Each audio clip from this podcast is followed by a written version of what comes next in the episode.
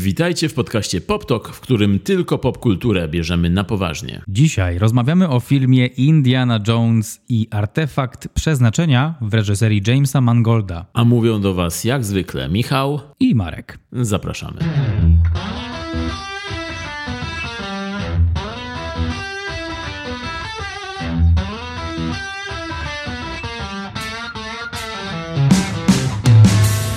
Zapraszamy do roku 1939, w którym, nie, przepraszam, 6, w którym spotykamy się z pierwszą częścią. Pierwsza część, 36, odbywa się wtedy. Tak, e, pierwsza część była nakręcona w 1936 roku. Jest to film czarno-biały.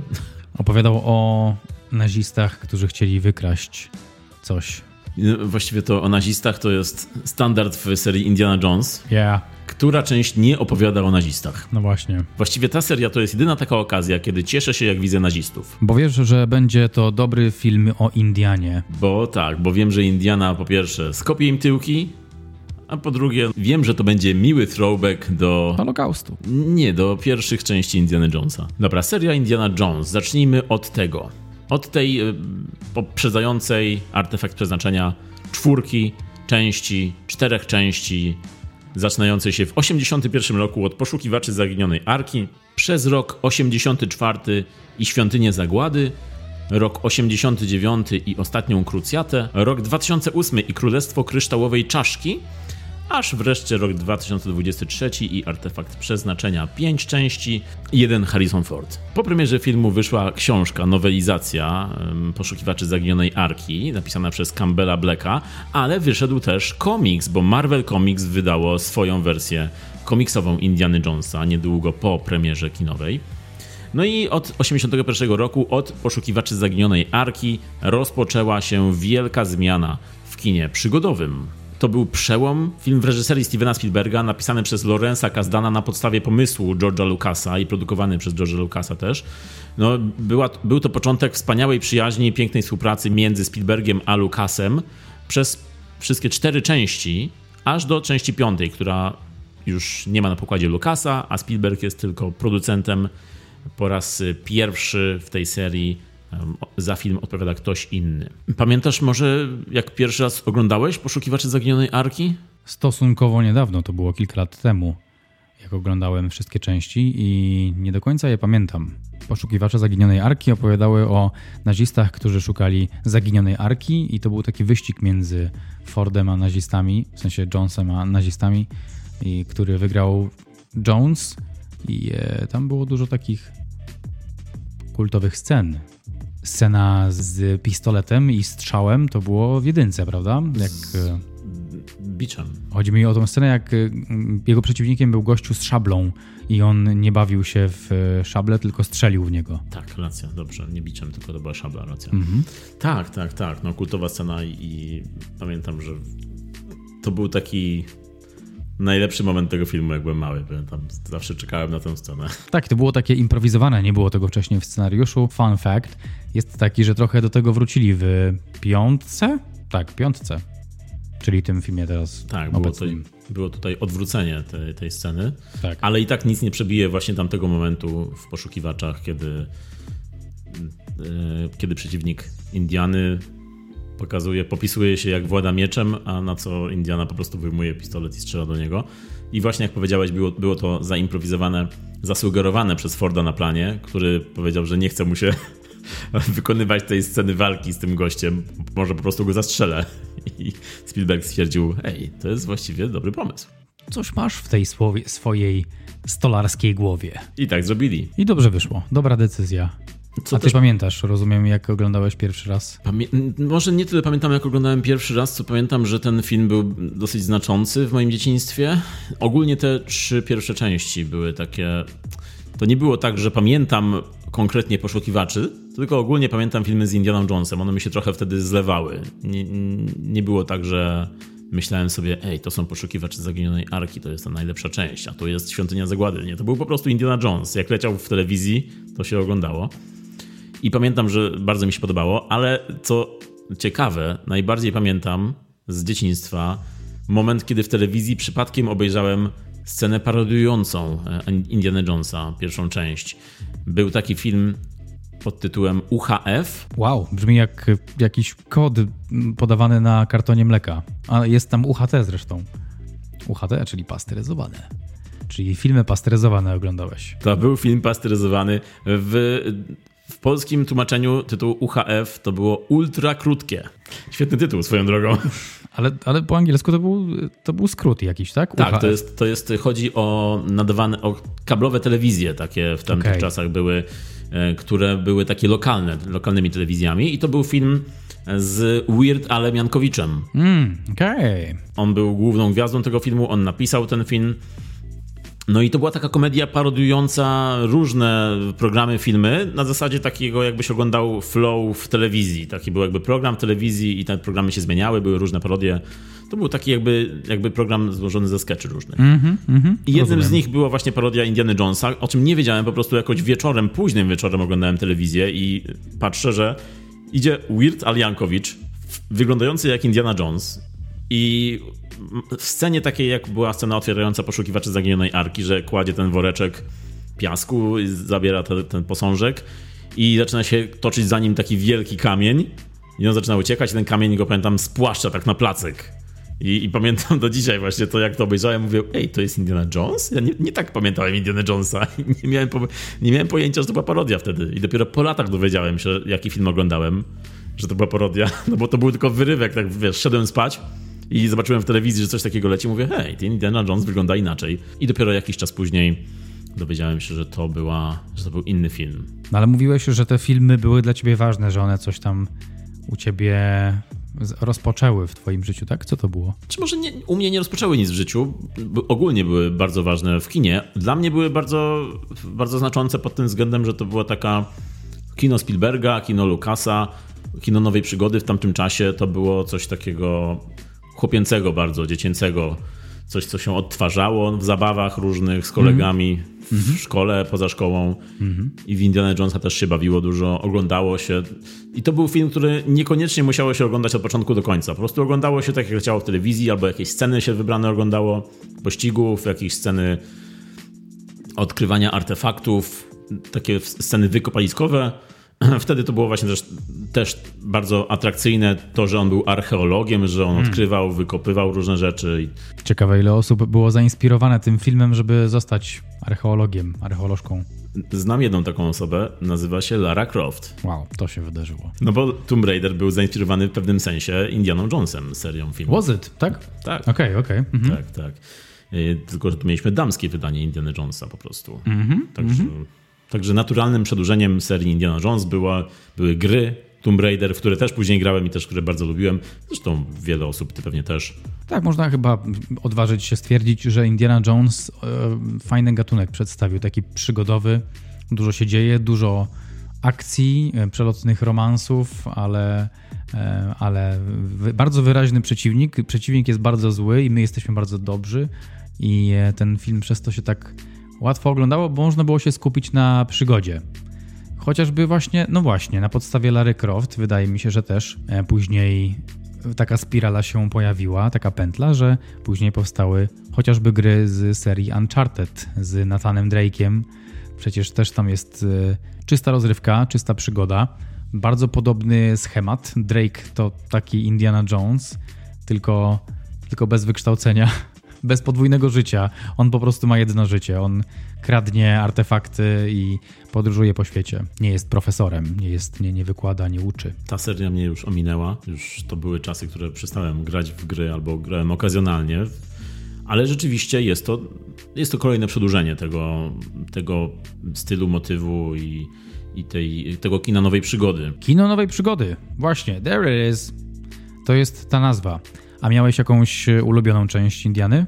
Właśnie to jest dobre pytanie, do którego możemy przejść, bo y, tak jak powiedziałem, jak byłem mały, to ja nie rozróżniałem za bardzo tych części. Dopiero później zacząłem widzieć, że choćby druga część, Świątynia Zagłady, jest troszkę w tej trylogii oryginalnej słabsza niż te dwie pierwsze, niż pierwsza i trzecia część, bo ta pierwsza, 81 rok, Poszukiwacze Zaginionej Arki jeszcze nie mają w tytule Indiana Jonesa, każda kolejna część już ma, bo pewnie nie spodziewali się, że będzie to aż takie rozpoznawalne imię i nazwisko. No i to był, to był moment rewolucyjny, to był moment, w którym coś się zmieniło, no i to był też moment, kiedy Harrison Ford już stał się taką ogromną gwiazdą. E, jeszcze do tego Gwiezdne Wojny e, dołożymy i już, był, już były dwie ogromne serie, w których Harrison Ford po prostu już nie musiał nic zrobić do końca życia tak naprawdę. Mm, mógł robić tylko Gwiezdne Wojny Hanna Solo i mógł robić Indianę. No i, i, i, dlatego mam wielki sentyment do pierwszej części. To jest, to jest świetny film, nadal się go świetnie ogląda i jest on świetnie zrobiony. Spielberg tutaj wyłożył mnóstwo swoich pomysłów i mnóstwo swojej młodzieńczej energii. E, ale chyba moim ulubionym filmem w tej serii jest część trzecia, czyli Ostatnia Krucjata. Indiana Jones i Ostatnia Krucjata. Najbardziej tutaj wybija się poczucie humoru, bo jednak Indiana Jones i Harrison Ford są znani z tego, że mają to takie swoje własne poczucie humoru. To jest y, coś, co też bardzo przyciągało mnie jako młodego chłopca i ogólnie młodych chłopców tego, że, że Ford był takim zabawnym gościem. Był, był archeologiem, potrafił biegać, walczyć, ale jeszcze do tego rzucał żartami, jeszcze miał dziewczyny. Ale przede wszystkim potrafił biegać w swoim niepowtarzalnym stylu. Tutaj, tak, tutaj musimy powiedzieć, że. Marek, chcesz coś powiedzieć? Chciałem powiedzieć, że jak już wejdziemy w, w wideokast na YouTube, to zaprezentuję bieg Harrisona Forda i wtedy wszyscy powiedzą: Wow, on miał rację. Harrison Ford naprawdę tak biega. A wzięło się to stąd, że kiedyś jak graliśmy w kalambury, Marek miał zaprezentowania hasło Harrison Ford i przez dwie minuty próbował pokazać bieg biegającego faceta. czego nikt nie mógł zgadnąć. I po dwóch minutach, kiedy się okazało, że to był Harrison Ford, wszyscy się zbuntowali, a Marek był obrażony, że nikt nie wiedział, że Harrison Ford w ten sposób biega. Rozumiem, rozumiem, co chciałeś zrobić. Rozumiem, gdzie chciałeś z tym iść wtedy. Biec. Biec. Ale też rozumiem, dlaczego to nie wyszło. Mm, ja powiem tylko, że musielibyście tam być, żeby to zrozumieć. Ale kiedyś pokażesz ten bieg na scenie jeszcze, zobaczymy. Czyli ostatnia krucjata. Tak, ostatnia krucjata, gdzie Indiana razem ze swoim tatą e, przeżywają przygody. Tatę gra Sean Connery. A ta kwaktoza. I to jest taki ikoniczny duet, który bardzo wiele wnosi do tego filmu. Dlatego jest to mój ulubiony, taki najlżejszy, najbardziej zabawny, jest tam dużo fajnych przygód, ale jest właśnie coś więcej, bo Indy ma tam taką relację z ojcem, że często jego postać się podczas filmu zmienia, czyli nie jest już takim twardzielem, tylko czasami jest takim bardziej syneczkiem hmm. swojego tatusia. No, a jak to u ciebie wygląda? Ja mam podobnie z tym, że nie pamiętam tych filmów osobno, też mi się zlewały i dopóki nie minęło, nie wiem, 15 lat po premierze i zacząłem się interesować tymi filmami, bo ja de facto się z nimi nie wychowywałem, ja tylko takie doglądałem. Trochę jak Gwiezdne Wojny, nie, nie wychowywałem się z tymi filmami i nie została ze mną taka faza mieczy świetlnych i rekonstrukcji walk. Tutaj też się przyznam, że też nie wychowałem się z Gwiezdnymi Wojnami. Wiem o czym mówisz, bo też nie mam, takiej, nie mam takiej nostalgii do tej serii oczywiście. Mam większą nostalgię na przykład do filmu Mortal Kombat niż do Gwiezdnych Wojen. Aha. I scena z y, jaszczurem. Jak on miał? Jaszczur? Reptile? Reptile. Oj, to jest ta scena, którą w salonie right? mojego domu odtwarzałem z kolegą. Right? I pamiętam, jak kanapa się przewracała. Po prostu mm. rzucaliśmy się na kanapę i ta kanapa się przewracała. Aha. I wszyscy żyją do dzisiaj. Oprócz kanapy. Tak, kanapy już nie ma z nami. Dlatego ja tak, jak myślę o filmach Indiany z Indianą, to z Indianą? Dziwnie to brzmi. Anyway, jak myślę o tych filmach, to mm, tak jak, jak już byłem dosyć e, stary i świadomy, to zacząłem oglądać te filmy i pamiętam, że najbardziej, najbardziej mi się podobała pierwsza część. I pamiętam też część, najbardziej pamiętam część pierwszą i część czwartą, Skate, Blanchett, jak, e, jak, jak szukali tej czaszki. Te części najbardziej pamiętam ale bardziej mi się podobała jedynka. To czwarta część, czyli ta najbardziej kontrowersyjna z całej serii. Tak, dokładnie, tak. Ona chyba nie za dobrze sobie poradziła, bo e, Spielberga trochę zjechali za to, że tak zrobił taki film. To był słynny taki słynny przypadek wielkiej porażki i wielkiego jakby wpływu fandomu na, na odbiór filmu. Na odbiór filmu, czy na, na tworzenie filmu? Na odbiór filmu, bo Spielberg i Lucas chcieli wtedy stworzyć coś, czerpiącego z oryginalnej trylogii, ale coś, co, co będzie bardziej wyjściem w przyszłość, czymś innym. E, zresztą Lucas twierdził, że on w tej serii zawsze był tym takim, co szedł w kierunku science fiction, w kierunku przyszłości, a Spielberg był tym, co trzymał się raczej tej przeszłości, tej oryginalnej trylogii. Mhm. I to Lucas chciał zawsze zrobić coś sci-fi bardziej, bo mhm. ta seria zawsze kończy się czymś takim nadnaturalnym. Ale jednak w pierwszy, pierwszych trzech częściach to było coś takiego, no nawet ta arka przymierza. Nawet ta arka przymierza, ona na końcu też jest taka, no, kończy się to w pewien sposób no, nadnaturalnie, no bo ona zabija wszystkich, e, spala wszystkim twarze i w ogóle. E, ale nadal jest to, nie jest to aż tak nadnaturalne, jak próbowali wyjść e, z czwartej części, czyli no, mam nadzieję, że wszyscy widzieli czwartą część. To nie będzie spoiler, że czwarta część kończy się. Bum, bum, bum. Jeśli nie, jeśli nie wiecie, no to przewincie. Kończy się tym, że statek kosmiczny po prostu wylatuje z jakiegoś, z jakiegoś z podziemi i okazuje się, że chodziło o kosmitów tak naprawdę, co było wielkim zaskoczeniem, ale też wielkim nieporozumieniem w tamtym czasie. Ja pamiętam w ogóle, jak ten film wychodził. Pamiętam ten, ten, ten nastrój, kiedy wszyscy myśleli, jak Indiana Jones? Przecież Harrison, Ford jest, przecież Harrison Ford jest już stary. Jak on w czwartej części zagra, jak on jest taki stary? Little did they know. Dokładnie. Także nie spodziewali się, że jeszcze raz będzie, powtórzą te słowa kilkanaście lat później. Ale tak, no wtedy miał 60 parę lat i zagrał w tej czwartej części. I ja byłem na tym filmie w kinie. Pamiętam, że to była pierwsza część Indiany, na której byłem w kinie już tak samodzielnie. Wiedziałem, że idę na Indiana Jonesa po prostu. Sam kupiłeś bilet? Sam już powiedziałem, mama, tym razem ja kupuję bilet. Brawo, brawo. Ale nie zgodziła się i poszła ze mną. Mówiła, ty, ty, ja już wiem, na co ty wydasz te pieniądze. Już wiem, co kombinujesz. Przepijesz wszystko. Prze... Ja cię nosiłam przez 9 miesięcy. Nie twój ojciec, ja. Ja wiem lepiej. Także tak, się, tak e, to się zaczęło. E, a skończyło się tak, że w kinie byłem bardzo mi się przyjemnie oglądało ten film, aż do momentu właśnie finału, kiedy pojawili się kosmici, kiedy pojawiło się UFO i mm, nie kupiłem tego kompletnie. Po prostu przekreśliło to dla mnie ten film wtedy. I dla wielu ludzi tak zresztą zrobiło, bo ten film no, podczas premiery, po premierze reakcje były wtedy straszne. Pamiętam, że ludzie byli zbulwersowani tym, że coś takiego można było zrobić z ich ukochaną serią. Zresztą serial South Park poświęcił cały odcinek wtedy, żeby zilustrować bardzo, bardzo obrazowo to, co Spielberg i Lucas zrobili z ich ukochaną serią, czyli w tym odcinku South Parku po prostu jest dosłownie pokazane, jak, jak Spielberg i Lucas gwałcą Harrisona Forda. I to miało symbolizować to, że oni zgwałcili Indiana Jonesa jako serię. Wow. I to jest tam dosłownie pokazane jak w bardzo ostrej scenie, kiedy gwałcą Indiana Jonesa. Takie były reakcje wtedy. Moja, moja reakcja na gwałcenie Harrisona Forda jest o wiele gorsza niż na koniec filmu.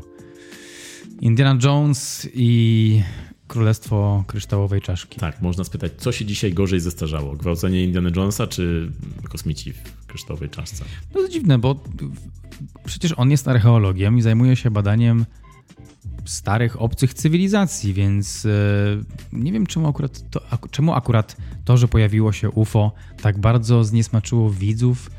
Mm, jakoś robi to dla mnie sens, że, że on może znaleźć coś, co może należeć do obcej cywilizacji i mogą się pojawić e, e, istoty pozaziemskie, powiedzmy. No przecież od jeju, jest tyle teorii spiskowych na temat piramid, że to obcy przylecieli i zrobili rachu ciachu. To niemożliwe, żeby człowiek to zrobił i że w ogóle na Ziemi są takie miejsca, które stworzyli obcy i odjechali, czy tam odlecieli.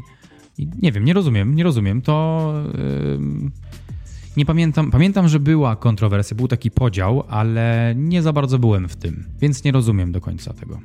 No na pewno wtedy ja to rozumiałem, bo rzeczywiście było to, bo był to moment wtedy, kiedy seria nagle, tak bez ostrzeżenia, zmieniła się w takie ostre science fiction z czegoś, co jest filmem przygodowym.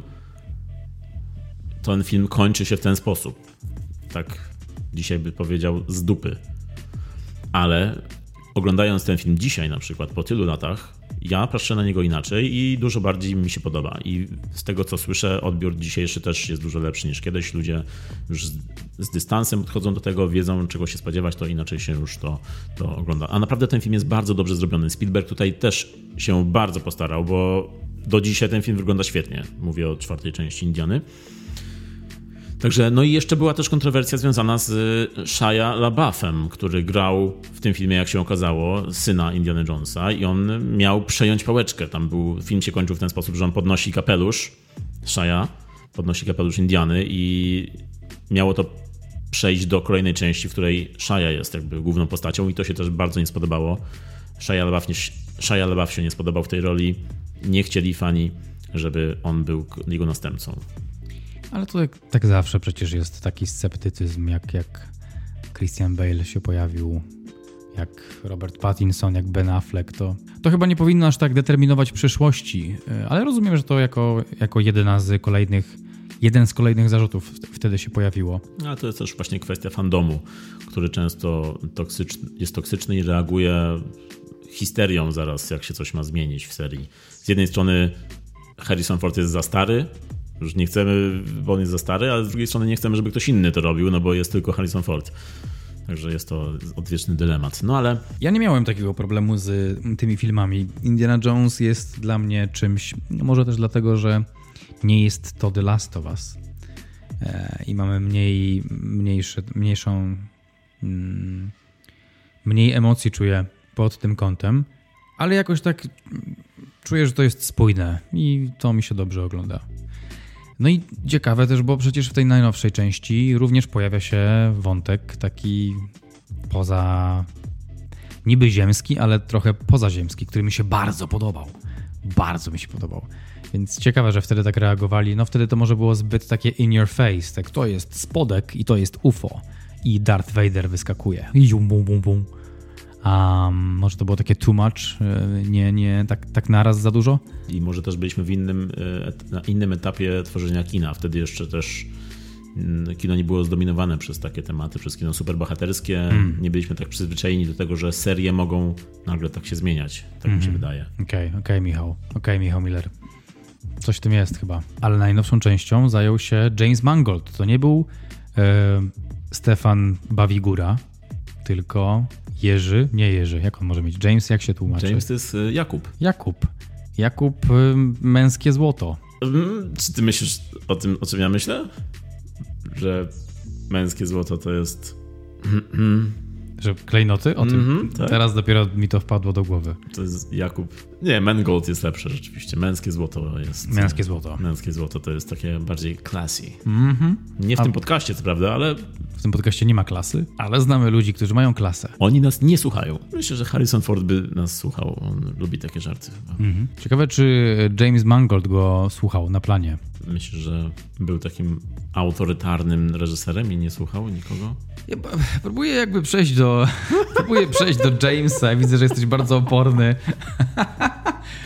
bardzo opornie do tego przechodzimy. Wybiłeś mnie tym męskim złotem po prostu mm, teraz. Mm -hmm. To może tak, przejdźmy do piątej części, której, która jest teraz w kinach, w ten sposób. Czwarta część Indiana Jonesa skończyła się tym, że Indiana, znany też jako Henry Jones, bierze ślub z Marion, swoją e, długoletnią wybranką. E, I czwarta część zostawiła nas z takim domknięciem serii, że Indiana jest szczęśliwy, e, ma kobietę wreszcie u swojego boku, ma syna, mata, ale Harrison Ford stwierdził, że to nie jest zakończenie, jakie on czuje, że Indiana potrzebuje, na jakie zasługuje. I on by chciał, żeby Indiana zakończył się tak, żeby mm, żeby czuć było bardziej właśnie ducha Indiana Jonesa i ducha tej serii, żeby to było zakończenie, na jakie on zasługuje. Czyli ewidentnie ślub to jest za mało. E, I tutaj przechodzimy do piątej części, która oryginalnie mm, miała się ukazać e, w 2019 roku, bo pracę zaczęto w 2016. David Kep był zatrudniony jako scenarzysta. On też napisał czwartą część, e, ale opóźnienia w związku ze zmianami scenariusza, a później opóźnienia przez COVID w 2020 roku sprawiły, że Spielberg zrezygnował z reżyserii oddał reżyserię wybrankowi nowemu, czyli Jamesowi Mangoldowi, a z tą propozycją przyszedł Harrison Ford. Czyli James powiedział Harrisonowi: Hej, słuchaj, możesz powiedzieć Stevenowi, że bardzo chcę się tym zająć. Proszę, proszę, proszę, proszę, proszę, proszę. Powiedz mu, że robiłem też jakieś filmy. Jestem super. Podobno tak było, bo razem chodzili gdzieś na jakieś obiady, kolacje i pewnie tam nagabywał Harrisona mocno. A Harrison już swoje lata miał, więc stwierdził, dobra, no już... Widzę, jak on to mówi, to dobra. Okej, okay, James. To, Harrison, co tu robisz? Nie, nie potrafię niestety nagrać audialnie, jak Harrison biega. Zrobiłbym to, ale... Wtedy nie powiedziałbym, Harrison, co tu robisz. Potrzebujemy naszych y, drogich słuchaczy żeby to zweryfikować. Nasz odwieczny spór o bieg Harrisona Forda. Czy tak naprawdę wygląda bieg? No, musicie to kiedyś zobaczyć. Jak nas zobaczycie na ulicy albo na jakiejś prelekcji, albo w kinie, to po prostu zaczepcie nas i powiedzcie Markowi, żeby pokazał, jak biegnie Harrison Ford. I ja wam wtedy pokażę i wasze życia się zmienią. Tak będzie. James Malgond Mangold, jak powiedziałem? Malgond. Malgond. Malgond. Nie wiem nawet, co powiedziałeś, szczerze mówiąc. Słyszałem tylko James. Ja też usłyszałem tylko James, a potem coś się wydarzyło. James Magnus. Może nazwijmy go James Malgond. James Malcontent. Mangold był, z tego co wyczytałem i w ogóle się dowiedziałem, że James Męskie Złoto Jakub to jest reżyser, którego ja lubię, się okazuje, tylko nie słyszałem o nim wcześniej. Czyli ty też z nim jadasz obiady i kolacje? Mnie też prosił, żebym ciebie spytał, czy może być w podcaście więc o tym jeszcze porozmawiamy. Czy też mu pokazałeś, jak biega Harrison Ford? Od tego się zaczęła nasza znajomość. Czyli od śmiechu się zaczęła znajomość. Tak, no najlepsze takie są znajomości przecież jak od śmiechu. Taki, to było taki, wiesz, on po prostu poczuł żal i powiedział, że to jest taki pity friendship. Tak? tak? Teraz, teraz ty to już dodałeś, Michał. Tak nie było. Wszystko inne przed tym dobrze, się wydarzyło. Dobrze, dobrze. Zagalopowałem się. zabiegałem się jak Harrison Ford. Bieg Harrisona Forda zostanie ze mną. Wydaje mi się, że na moim pogrzebie będą to robić. Jak... A najlepsze w tym wszystkim jest to, że ci, co nas słuchają, w ogóle nie wiedzą, o czym mówimy, bo nie, nie widzieli tego. Nie widzieli tego złota. To jest złoto kalamburowe. Męskie złoto, tak. Teraz przejdźmy do męskiego złota. Jakub, męskie złoto. nagrodzony za film Heavy czyli polski tytuł Wiktor, syn Doli. I jest jeszcze jeden polski tytuł. Dajesz. Lepszy. Piękna i grubas. O, nie, nie, nie, nie. Nie wierzę w to. To jest niemożliwe. Też nie wierzyłem w to, ale oglądałem ten film przygotowując się i lektor przeczytał tytuł jako Piękna i grubas. Niemożliwe, nie. Nie, to jest nieprawda. Naprawdę. Nie wiem, szczerze mówiąc, tytuł Wiktor Syndoli, straszny, bo od razu zapominasz ten tytuł. Tytuł Piękna i Grubas, pamiętasz na lata. Co jest lepsze? Myślę, że angielski tytuł jest najlepszy. Dobra, zgadzam się. Heavy. I był też, y, on był też wychowanki, wychowankiem, uczniem Milosza Formana. Did you know that? Tak, czytałem, że studiując w Nowym Jorku, mm, jego wykładowcą właśnie i, i może, nie wiem, promotorem. Kochankiem. Może był. Nie wiadomo. Może Hmm? Może razem jadali obiady i kolacje? Może razem biegali jak Harrison Ford? To jest już przesada, Marek. Disney 25 lat dostał robotę w Disney. To zdanie brzmiało fajnie. Disney 25 lat dostał robotę w Disney. Bo to Disney, więc wiadomo, że dostanie tam robotę. Wiadomo, że Sony dostanie robotę w Sony. Okej, okay, okej, okay, czyli on się nazywał James Disney. Disney, yeah. I później zmienił nazwisko na Mangold. Nowhere. Witajcie w kąciku rzeczy zmyślonych. Um, ale reżyserował też film Copland ze Stallonem, De Niro, Lajora, Keitelem. Wow! To jest dopiero sposób, żeby zacząć swoją karierę i swoją filmografię. To jest męskie złoto. Tak, no bo rzeczywiście, jak wspomniałeś, on zaczął pracę w Disneyu w 1985 roku i tam pisał scenariusze, poprawiał scenariusze do filmów telewizyjnych, do bajek. E, napisał animację Oliver i spółka disneyowską o psach. No i później dopiero poszedł na nowojorską, nowojorską akademię, gdzie studiował film i tam właśnie poznał Milosza Formana, który był jego wykładowcą i który pomógł mu w pisaniu dwóch pierwszych scenariuszy. Pomógł mu yy, rozwinąć pomysły swoje. Właśnie pierwszy, czyli Heavy, Piękna i Grubas, bądź Wiktor Syndoli, nie wiem co wolicie. I drugi film, czyli Copland, czyli dwa te filmy on napisał, wyreżyserował, z czego naprawdę Copland, ja lubię ten film, oglądałem go dawno i teraz jeszcze sobie odświeżyłem, nadal go lubię. E, to jest taki western w mieście rozgrywający się, taki neo-noir western. Urban western? Miastern? Miastern. No i właśnie ta obsada tutaj robi wielkie wrażenie, bo te nazwiska, które wymieniłeś, to, to nawet jeszcze nie jest koniec. Tam jest, tam jest nawet Michael Rapaport. No ale szczerze mówiąc, w jakim 90-owym filmie nie ma Michaela Rapaporta? Rapaport. Rapaport jest w każdym Wszędzie. filmie z lat 90. Rapaport. Rapaport is everywhere. wszędzie i zawsze jest po prostu Michaelem Rapaportem. Rapaport. Można powiedzieć, że przybija do każdego rapaportu. Można powiedzieć, że Michael, jak coś mu rzucają, to Michael rapaportuje. Rapaport? Myślisz, że on tak woła do swojego psa? To jest pewne. To jest bardzo trudny moment, w którym trzeba przejść do, do rzeczy, które mają znaczenie. Niestety musimy zostawić Michaela Rapaporta w tym momencie życia. To nas boli bardziej niż was. I wróćmy do Jamesa Mangolda. E, tak, no on ma filmografię bardzo spójną, e, jeśli chodzi o jakość, bo Mangold, jak się spojrzy na jego filmy, no to trzyma poziom. Tak, tak. James Mangold w- z tym, z Phoenixem zrobił spacer po linie. I didn't know that. Świetny film, bardzo dobra, bardzo dobry biopic. Super biopic. Został ze mną do, do tej pory. Mam, mam... On ma takie filmy, które, jak się dowiedziałem i wyczytałem, te obrazy, które on pokazuje, zostają ze mną na lata. No i on też fajnie łączy gatunki w swoich filmach, bo właśnie powiedziałeś biografia, wcześniej był Copland, czyli taki thriller policyjny western miastern. No i zaczynał od filmu Heavy właśnie, który jest niezależnym dramatem, za który zresztą dostał nagrodę za reżyserię w festiwalu Sundance. Yeah, wow, trochę wyróżnienie. Także jego styl reżyserski już widać od początku był dosyć silny i to też widać oglądając jego filmy. Ej, Rym. To, że on robi biografie, dramaty, thrillery, zrobił też western stricte, bo zrobił trzecią 10 do Jumy, remake starego westernu, Ja. ale on też się nie boi kina superbohaterskiego. Right? Kurczę, zrobił Logana. I mean, my god. Mark Millar. Mark, tak, Mark. Kolejny Mark. Marek Miller inaczej. Tak jest. Kolejne, kolejne dzieło, bo mówiliśmy przy okazji y, Supermana Czerwony Syn. Mark Millar scenariusz napisał i w tym komiksie też napisał, w tym komiksie na podstawie którego em, Jakub Męskie Złoto zrobił Logana, czyli Old Man Logan. Mark Millar, komiks. A potem Mangold zrobił Logan, film Bra. Ale najpierw zrobił w 2013 film The Wolverine, Yes! czyli miał wstęp taki lekki, Yes. A później dopiero sam. I to co ciekawe, Mangold sam pisze często scenariusze Yes! i dole. Czy to tak. y, Czy to, to był czyjś głos? To, a, a działa? A, a powiedz mi, czyj to był głos? To był mój głos. A, okej, to nie, to nie działa. Nie działa. Nie. To nie. Wróć do swojego udawanego głosu. Także Mangold często pisze scenariusze i do Logana też napisał scenariusz, bo to jest film z jego scenariuszem, w jego reżyserii i zresztą to jest y, jego pierwsza nominacja do Oscarów y, za Logana za scenariusz i też pierwsza nominacja kina superbohaterskiego do Oscarów. Także wielkie osiągnięcie. Wcześniej Yep. kino bohaterskie raczej było... Nie mogę z tego wyjść.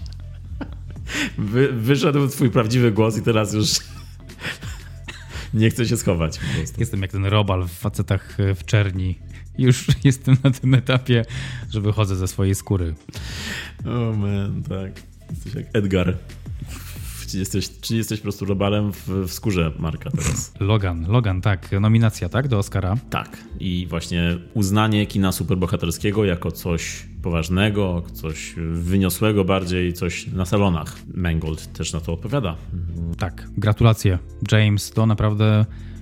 Naprawdę tobie wyszło. I potem chyba dostał...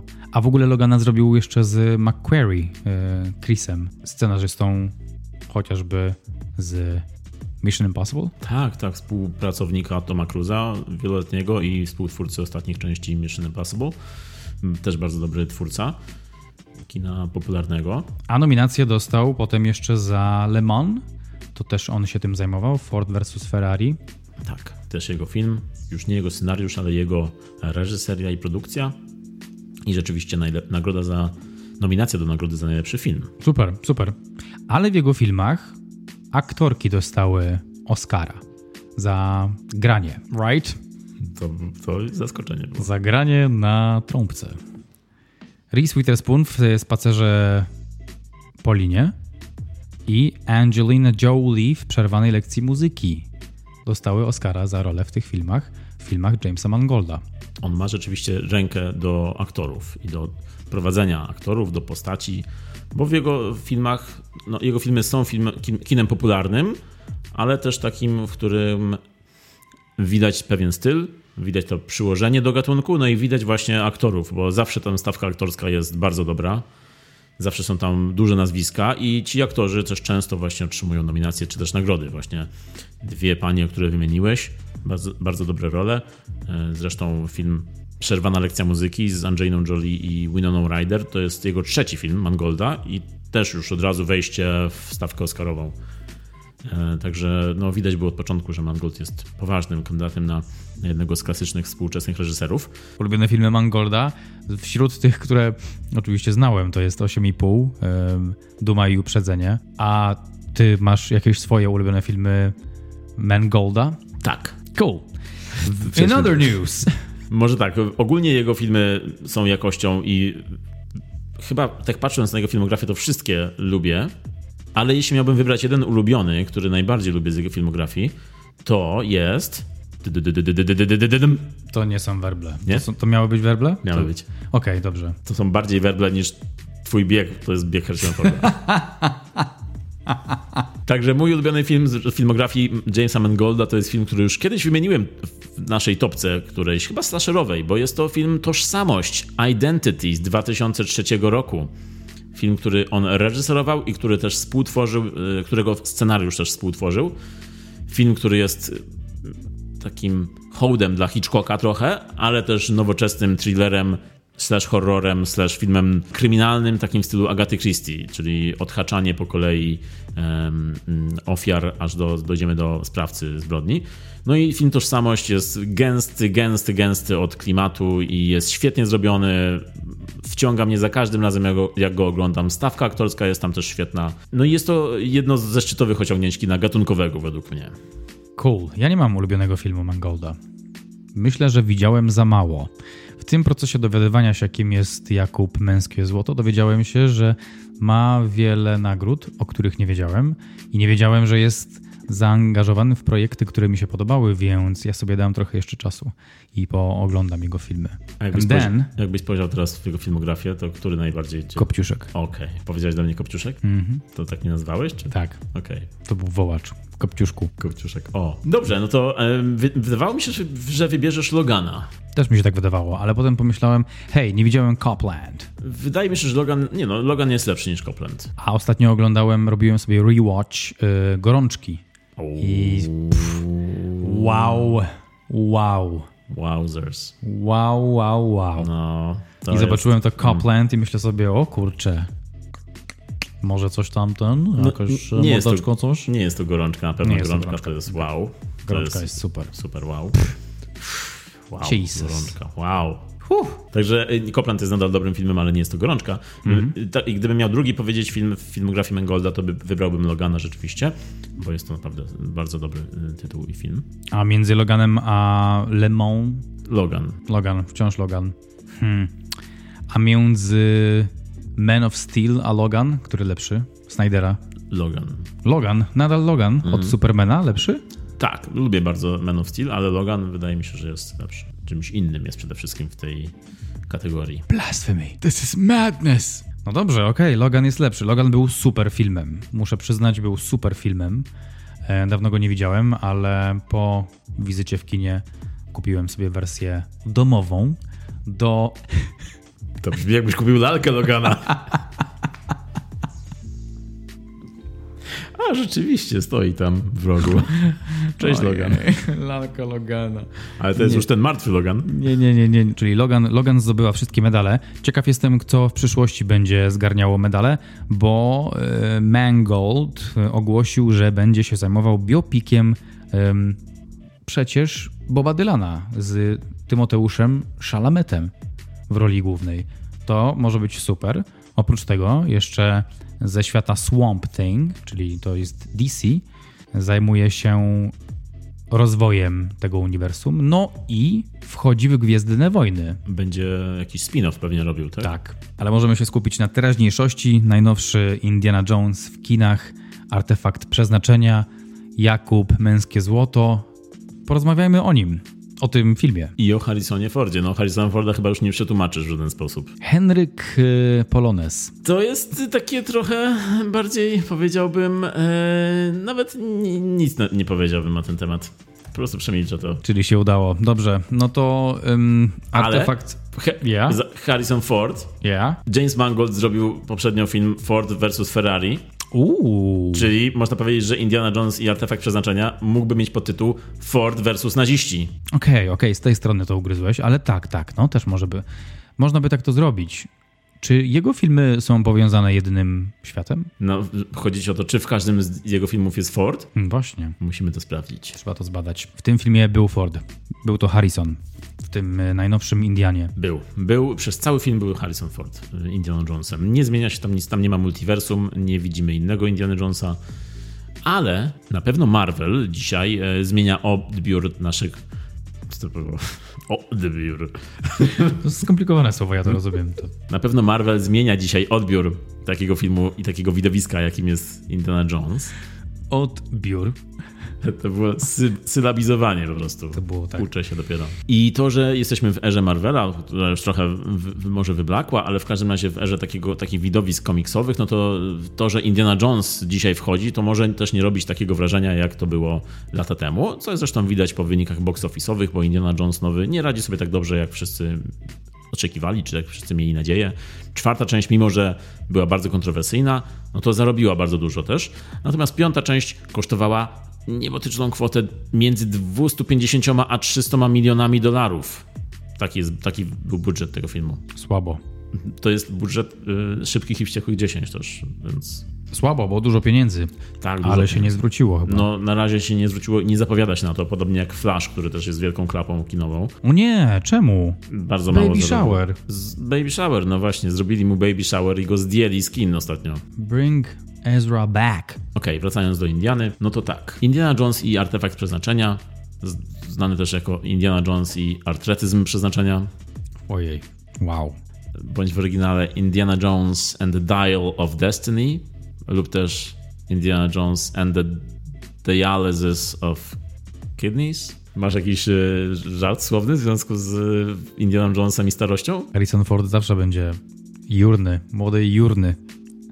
Nawet zdejmuje koszulkę tutaj w tym filmie. Nawet podczas wywiadu komplementują jego fizyk. Mhm. I on to przyjmuje na klatę. Na klatę. I, bieg, I biega w tym filmie zresztą. Biega. Biega. Jak w czasach ściganego biega. Są tutaj sceny, kiedy myślałem, że jesteśmy w świecie ściganego. I on nadal dobrze biega. Nadal dobrze biega. Nie tak jak ty, nie, nie, nie idziemy w tym kierunku, nie Idziemy, się. ja wiem jak on biega. Zapewniam cię, zapewniam was. Wiem jak Harrison Ford biega i to, że oni wtedy tego nie odgadli podczas kalamburiszków, to dlatego, że byli pijani po prostu. To był Sylwester. Michał, ledwo ogarniałeś. To yy, myślę, że to, że to był Sylwester bardzo wpłynęło na twoją yy, impresję Harrisona Forda biegającego. Po prostu prostu wspominasz to inaczej niż było. To, było, to był bieg. Dobra, zresztą nie rozmawiamy o tym teraz. nie rozmawiajmy cenne... o rzeczach, których nie widać. Porozmawiajmy o starości Harrisona Forda. Tak jest. Czyli wróciliśmy w świat y, Indiany, wróciliśmy do nazistów. Zawsze dobrze wrócić do nazistów, kiedy jesteśmy w świecie Indiana Jonesa. To jest piąta i ostatnia część Indiana Jonesa. To już wiemy, przynajmniej na ten moment, że jest to ostatnia część. Podsumowanie całego cyklu. I nie wiem, czy wiesz, ale oryginalnie właśnie Spielberg i Lucas planowali pięć części, bo na przełomie lat 70. i 80., kiedy planowali poszukiwaczy zaginionej arki, wtedy podpisali kontrakt z Paramount Pictures na pięć filmów właśnie. Więc to, że teraz mamy ten piąty, to jest jakby dopełnienie tamtej umowy. No i to, co zawsze nam charakteryzuje cykl Indiana Jonesa, to jest MacGuffin.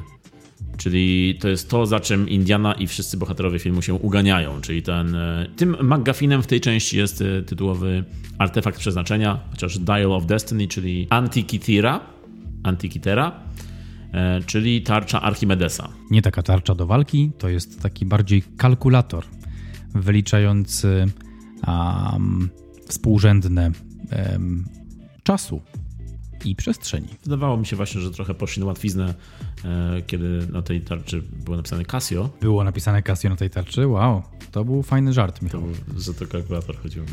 Wow. Dobra. Marek, czy chcesz powiedzieć, o czym jest film? Nie, nie, nie chcę. Czy powiem, ale nie używając swoich własnych snów. Snów. wow. Aczkolwiek snów mógłbym użyć, bo ostatnio są ciekawe. Freud puka do drzwi. Guten Tag, was haben Sie dreamen? O czym jest y, film Artefakt Przeznaczenia, chociaż najbardziej mi się podoba artretyzm przeznaczenia. To jest, to jest bardzo niegrzeczne, ale A zabawne. jednak, a jednak. A nie, nie wolisz dializa prostaty? To też jest spoko, ale artretyzm jakoś tak e, bardzo pasuje mi. Ale dializa była też super. It's up there. Jest tam z loganem, z jakością, jakością e, filmu i jakością tekstów. Gdyby powstawały nadal parodie filmów, to mógłbym zasugerować taki tytuł do twórców Oj, totalnie. Indiany. Okej, Totalnie tak. dobra. Do it. Bracia Wayans, odezwę się do was. Rok 69. You know what that means? To właśnie, co pokazałeś dłońmi. Em, w ogóle zdziwiłem się, że przecież siedzę w tym w, w kinie, siedzę i pamiętam, e, i zaraz o tym jeszcze pogadamy, bo przecież my obaj byliśmy osobno, ale na 4DX, which is great. I zaraz o tym pogadamy, bo jestem ciekaw Twoich wrażeń, z, szczególnie przy takiej jedynej scenie. Ale siedzę tam i oglądam i myślę sobie, Dear God, czemu to jest, czemu to jest takie stare? I potem przecież mi się przypomniało, że Indiana Jones zaczął się, scenariusz zaczął się w 1936 roku i on jest, to są lata 80. źle, to są lata 60., mm, ponieważ to jest jego, jego, e, jego czas, jego okres, wtedy się dzieje to wszystko. Więc to są lata 60., końcówka lat 60. Człowiek na Księżycu, dużo rewolucji e, takich kulturowych i, em, i zajęło mi trochę czasu w ogóle przestawienie się na ten świat, y, ale w końcu na, na, nabrałem tempa i zaakceptowałem, że to jest ten rok. E, I Filmweb podaje taki opis. Apogeum wyścigu kosmicznego między Stanami Zjednoczonymi a Związkiem Radzieckim.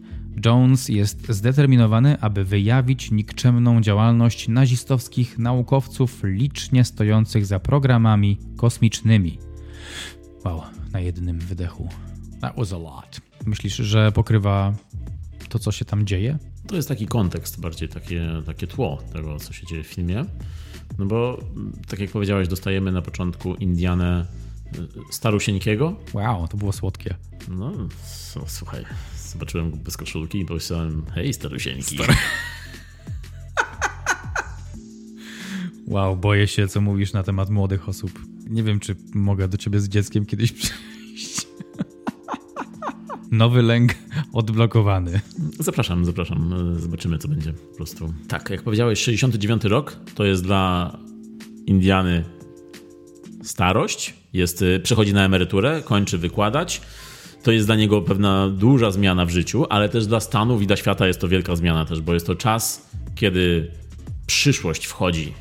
Czyli Indiana Jones przestaje się odnajdywać we współczesnym świecie, tak jak wiele osób wtedy miało. Jak wchodzi coś nowego, ludzie na Księżycu są takie wielkie zmiany, że ludzie przestają się, y, starej daty przestają się troszkę odnajdywać w tym świecie. I to dotyczy trochę właśnie tutaj naszego bohatera, który czuje, że, już, że, że on już nie należy do dzisiejszego świata, należy do przeszłości, co zresztą później wraca w filmie. Można to troszkę porównać do właśnie sytuacji wejścia Indiana Jonesa V do kin w dzisiejszych czasach, który ten film też jest trochę z dawnych czasów, a wchodzi w dzisiejszych czasach, kiedy trochę kino jest inne. No i właśnie dlatego wcześniej w y, poprzednich częściach po prostu byli dobrzy i źli, byli naziści, byli źli, Indiana był dobry e, i to jest dla niego rzeczywistość, dla naszego bohatera. Teraz już trochę jemu się trudniej odnaleźć, bo właśnie to, że źli naziści mogą być dobrzy, bo współpracują z amerykańskim rządem, tworząc rakiety lecące w kosmos. I tutaj wchodzi nasz villain, czarny charakter, czyli Mats Mikkelsen jako... Schmidt. Nie, on miał Vol, Vol, Volvo. Volvo. On się nazywał Volvo. Not racist at all. Nie, wobec Niemców to można być rasistowskimi, Można, prawda? pewnie, to jest pewnie. chyba okej, jak, jak o nich się coś powie. Uniwersalnie dopuszczalne na całym świecie. Bo on później, w tym, w tym etapie późniejszym, jak już współpracował z rządem amerykańskim, nazywał się Schmidt. Tak, to był jego jakby... Ukrywał swoją tożsamość, a tak naprawdę nazywa To się... jest, to jest tak, jakby Kowalski ukrywał swoją narodowość poprzez nazwisko Nowak. Well done. Well done, Schmidt. Well fucking done. Także uśpił czujność całego rządu amerykańskiego. Nie, on jest kompletnie innym gościem. Na pewno jest z Hiszpanii. I Dr. Schmidt, grany przez Matsa Mikkelsena, naprawdę nazywa się w filmie Woller? Jürgen Woller? Woller, Jürgen Woller? Tak, tak się nazywa. Tak się wow. nazywa. Tak się nazywa. E, I jest e, oparty na prawdziwej postaci, na prawdziwej historii, czyli operacja. Get the fuck out of here. Nazywało się to w, te, w tamtych czasach Operation Paperclip, czyli operacja spinacz. I na czym polegała? Na tym polegała, że rzeczywiście. Yy, niektórzy eks-naziści po wojnie przebranżowili się. Mój eks tu jest, przepraszam. Twój eks jest nazistą? Tak, jest eks-nazistą. Bądź miły. Ale kochanie, to jest nasza Hanuka. Powiedziałam, bądź miły. Eks-naziści przebranżowili się i po prostu byli wysoko postawionymi naukowcami, bądź też yy, ludźmi odpowiedzialnymi rzeczywiście za podróż w kosmos. Przebranżowili się. Why? Kurs przebranżowienia dla nazistów. Teraz, teraz chcę projektować strony internetowe. Być, być nazistą to trochę taka praca, tak jak być deweloperem. To już za mną. Zostawiłem to w mojej przeszłości. W CV napisane lata 39-45. Nazista. A później... Polska, Niemcy. Polska slash Niemcy. Praca zdalna. Od 45 do teraz przebranżowienie na naukowca. I jeszcze jedną rzecz, czyli ta postać Matsa Mikkelsena jest wzorowana na prawdziwej postaci Wernera von Brauna, który rzeczywiście odpowiadał za, za duże projekty amerykańskie, naukowe, pracował z NASA i nawet e, jest widoczny na zdjęciach razem z JFK Kennedy. Także to się działo za kulisami. Straszne. To prawda, to prawda. I ten kontekst dostajemy właśnie w filmie jako takie. Mm, bardzo pasuje to zresztą do, tego, do tej rzeczywistości, w której Indiana musi się odnaleźć, czyli to, że ci, którymi walczył, dzisiaj okazuje się, że oni, oni są wysoko postawieni, on przechodzi na emeryturę i trochę jest nikim już w tej nowej rzeczywistości. Ale na szczęście znajduje go Helena, grana przez Phoebe Waller-Bridge, nowa postać w serii, trochę taka awanturnica, taka następczyni Marion. Ale nie mamy tutaj żadnego wątku romansowego, bo ona nie ma takiej e, roli w tym filmie. Jest bardziej taką jakby partnerką, koleżanką e, Indiany i taką osobą, z którą może wymieniać się bardzo szybkimi, zabawnymi dialogami, co sprawdza się dobrze w filmie. Nie wiem, jak ty odczułeś e, w ogóle dynamikę między Harrisonem a Phoebe. Myślę, że pytanie zadane, jak odczułem dynamikę, jest bardzo dobrym pytaniem, ponieważ byliśmy na seansie 4DX i bardzo wyraźnie odczuwałem ten film, um, począwszy od moich pośladków, na głowie skończywszy. Um, I i e, Phoebe, ona świetna jest, ja, ją, ja ją bardzo lubię, bardzo ją lubię. Fajna dziewczyna, e, super chemia tam była, dobrze mi się ich oglądało. I dobrze mi się podskakiwało na fotelu, jak jeździli samochodami. Do tego za chwilę przejdziemy. Musimy o tym Musimy. porozmawiać. Musimy. Tak, Phoebe Waller-Bridge ja też ją bardzo lubię od czasu Fleabag. Tak naprawdę no, jest to rola, z której znają cały świat. Jeśli ktoś oglądał Fleabag, no to bardzo dobrze zna tę aktorkę. I e, twórcy też oglądali e, Fleabag, twórcy Indiany, bo po tej roli właśnie czuli, że ona będzie odpowiednią kandydatką na partnerkę Indiany bo czuli, że tak jak Indiana, ona jest w takiej szarej strefie. Ona potrafi być, e, ona jest dobrą bohaterką, ale jest taka trochę kombinatorka z niej, ona trochę tutaj potrafi wykorzystać tą, tą e, złą stronę dla swojej własnej um, korzyści. I tutaj to jest fajnie pokazane w filmie, że ona nie jest tylko taką zwykłą, jasną e, dziewczyną o blond włosach czy o, o miłym uśmiechu, tylko jest naprawdę taką partnerką dla Indiany i ma podobny charakter trochę do naszego bohatera. Jest brunetką o krzywym uśmiechu. Tak jest, zgadza się. I dużych oczach. Czy ona nie gra w tym filmie trochę tak jak właśnie z Fleabag? Ona nie jest trochę taką osobą, że nie wychodzi z tego Fleabag? Aktorsko? Powiedz mi, Michał. No myślę, że tutaj jest inną osobą i jest bardziej pewną siebie osobą. Tam była taka raczej, raczej wycofana, yy, zakompleksiona i taka bardziej szukająca siebie, czy też partnera. E, tutaj jest taką bardziej pewną siebie i pewną swojego bohaterką, która potrafi wykorzystać facetów w swoich celach. Czułem, że jest tutaj inną postacią. Czułem, że jest tutaj bardziej właśnie postacią w tej konwencji, w tym gatunku. Tam była bliższa takiej prawdziwej, e, współczesnej kobiecie w serialu Fleabag. Right. Bo wiemy wszystko o współczesnych kobietach, także hey. mogę to powiedzieć. Obejrzeliśmy serial, więc wiemy. Nad. I też Mangold, e, tworząc ten film, wybrał ją, ponieważ stwierdził, że ona przypomina mu gwiazdy starego kina lat 30., 40. Right. Zwłaszcza mówił, że przypomina mu Barbarę Stanwyck i mówił do niej, że jak grała, powiedział do Phoebe, bądź Barbarą Stanwyck. No co ona powiedziała, nie jestem Barbarą Stanwyck, nie mogę nią być, nie umiem. Ale jakoś, e, jakoś wyszło. E, no dlatego też, też mi się wydawało, że ona ma taki trochę vibe z dawnych lat Phoebe Waller-Bridge. A do tego też potrafi mówić i pisać dobre dialogi, bo ona oprócz tego, że gra, to jest też scenarzystką. Mm. Fleabag współtworzyła scenariusz do nowego Bonda, No Time to Die. Także też wzięli ją do tego, że potrafiłaby na bieżąco wymyślić jakiś dobry tekst pewnie dla swojej postaci. To ona uśmierciła Bonda? Spoiler! Awanturnica. Także tak, to, że ona była taką cyniczną postacią i to, że mieli taki banter wspólny, takie wymiany dialogów szybkie i zabawne, to, to mi się podobało w tym filmie. Mi też, tak. Nie widzę jej jako następczyni Indiana Jonesa, ale, ale w parze było fajne, fajnie to grało. Tak, zgadzam się. Podobały mi się wszystkie właściwie sceny z, e, z Phoebe i Harrisonem. Uwielbiałem ich dialogi, fajną dynamikę mieli, fajną chemię, like I said. A propos scen, które mi się podobały w tym filmie i szalenie nie mogę powiedzieć tego chyba bardziej, yy, polecić tego bardziej, ale polecam seans w 4DX, bo ten film nadaje się do tego idealnie. Jak jest burza i pada, to pada i błyska na tej sali, jak e, jeżdżą samochodami e, po schodach, to czuć każdy schodek. Nie mów mi o tym, nie mów. Moja... Wytrząs, wytrząsło cię trochę. Po prostu ja tylko, jak tylko widziałem na ekranie schody, mówię, nie jedźcie tam. Dokładnie. Nie. To było jakbym oglądał horror, jakbym widział, że przynajdzie na górę po schodach. Nie idź tam. Dużo. Było bardzo dużo scen, na których ludzie się trzęśli na tych krzesłach, fotelach do tego stopnia, że widziałem co najmniej trzy osoby, które szukały swojego telefonu, bo gdzieś tam im wyleciał. Także biedactwa. Na pewno się śmiali po tych scenach bardzo. Było tak, jak, było, tak, tak. jak był koniec, to tak wszyscy tak, się śmiali. Tak, tak jest. U nas też było dużo śmiechu, zwłaszcza po tej scenie na schodach, jak spadali schodek po schodku i każdy schodek e, fotel odwzorowywał i jak to się skończyło, to wszyscy się tak głośno śmiali. Fajne przeżycie, super. Oj, nie wiem, czy powiedziałbym, że to było fajne. Na pewno wybrałem 4DX, bo to była jedyna dostępna godzina, która mi pasowała. Ja tak samo, I, tak. I to jest ten problem często, że nie było wyboru, musiałem iść na 4DX. A ogólnie wszystko, było, wszystko byłoby fajnie, gdyby właśnie nie to, że te fotele momentami się tak trzęsą, że nie możesz się skupić na, na filmie po prostu, ja tak miałem. Bo ogólnie jak tam kamera lata i te fotele latają jak mm -hmm. razem, z, razem z mm -hmm. powiedzmy krajobrazami, no to to, mm -hmm. jest, to jest fajne. Ale tak. jak jest akcja, to no, no nie, nie. Ja zadowolony bardzo wyszedłem, bardzo, bardzo. No te schody mi dały w kość. W tyłek. Dosłownie.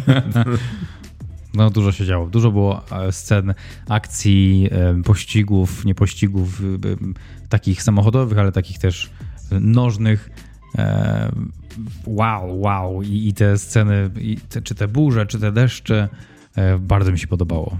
To był dobry wybór. Ja bym poszedł na IMAX raczej następnym razem, jak będę wiedział, że w filmie są schody i samochód. Ale tak, ale no, jeśli mówimy o scenach akcji, no to ja też powiem od siebie, że akcja w tym filmie mi się podobała. I ogólnie ten film podobał mi się pod tym względem, że on miał dobre tempo, dużo się działo i działo się naprawdę fajnie.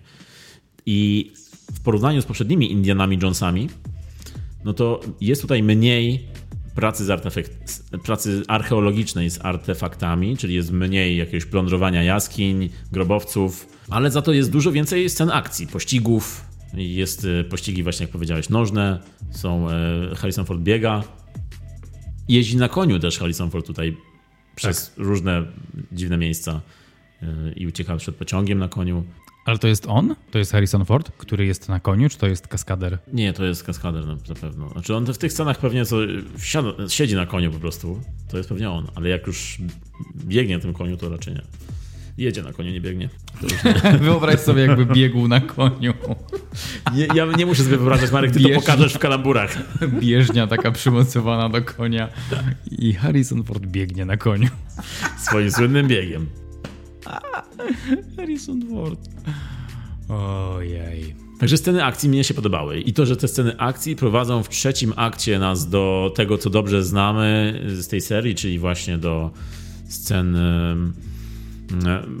szukania artefaktów, szukania tego McGuffina, no to, to, to mi się podobało. To, pod tym względem film mi się podobał właśnie. Natomiast ty, powiedz mi, jak ty odczułeś e, czarny charakter tego filmu? Wow, uwielbiam Matsa Mikkelsena. Mats Mikkelsen is my guy. My G. My top G. My gangsta. Super.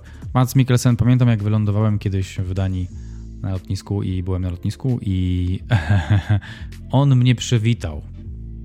On był na każdym plakacie w Kopenhadze, jak wylądowałem. Mats Mikkelsen. I on nawet, nawet nie reklamował żadnego filmu, po prostu się pojawiła jego twarz, jakieś papierosy chyba, czy tam coś innego. I uh, there he was, witając mnie w Danii. Czyli to jest taki tamtejszy Tomasz Korolak. Tak, tylko jakieś 300 razy przystojniejszy. Mats Mikkelsen był super w tej roli, bardzo fajnie. Był taki, wiesz jaki on był? Tak mi się wydaje i tak czułem go jak e, oglądałem, że był taki oślizgły, przebiegły, jak taki właśnie nazista, którego chcemy dorwać, ale za każdym razem wymyka się z naszego uścisku. uścisku. O, Mats, przytulmy się. Przytul nazistę. przytul nazistę. Tak właśnie uciekał, w, jak już mieliśmy go dorwać, a jak była jakaś akcja, to on gdzieś tam z boku był jak taki tchórz. Miałem, bardzo go nie lubiłem w tym filmie. Dobrze to zagrał. Ja też bardzo lubię Matsa i też wystarczy spojrzeć na niego i on wiadomo, że on jest zagrożeniem, jest zły albo właśnie jest taki tchórzliwie zły, jak powiedziałeś. Z tym, że miałem trochę problem z jego postacią, zwłaszcza w końcowych scenach w trzecim akcie, kiedy no, nie odczuwałem, żeby on był jakimś wielkim zagrożeniem dla Indiana Jonesa. Były tam sceny, kiedy na przykład on wydawał się taki niecny, przebiegły i zły, ale były też sceny, kiedy mógł spokojnie zabić Indiana Jonesa, zastrzelić, cokolwiek mu zrobić, a on powiedział, dobra, bierzemy go. Ho, coś ci pokażę. I tak dosłownie. Chodź, pokażę ci, co, co zrobię. Skujemy cię i zobaczysz, jak, jak ten plan wyjdzie.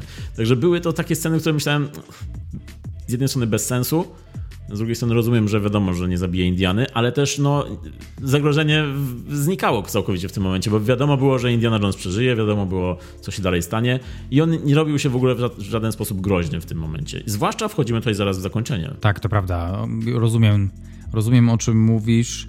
Nie był takim zagrożeniem. To trochę tak jak mi się skojarzyło z e, wilnami, którzy mówią, co zaraz zrobią z ich monologami. Jak już to mówią, to wiemy, że im to nie wyjdzie. I trochę tak było w, w tym filmie, jak już tak ty ho, ho ze mną, coś ci pokażę. To już wiedzieliśmy, że, że tam mu Mangold macha za kamerą. A, a, a, nie wolno zabijać. Nie w moim filmie. Także może to jest moment, żeby wejść w spoilery. Wejdźmy w spoilery.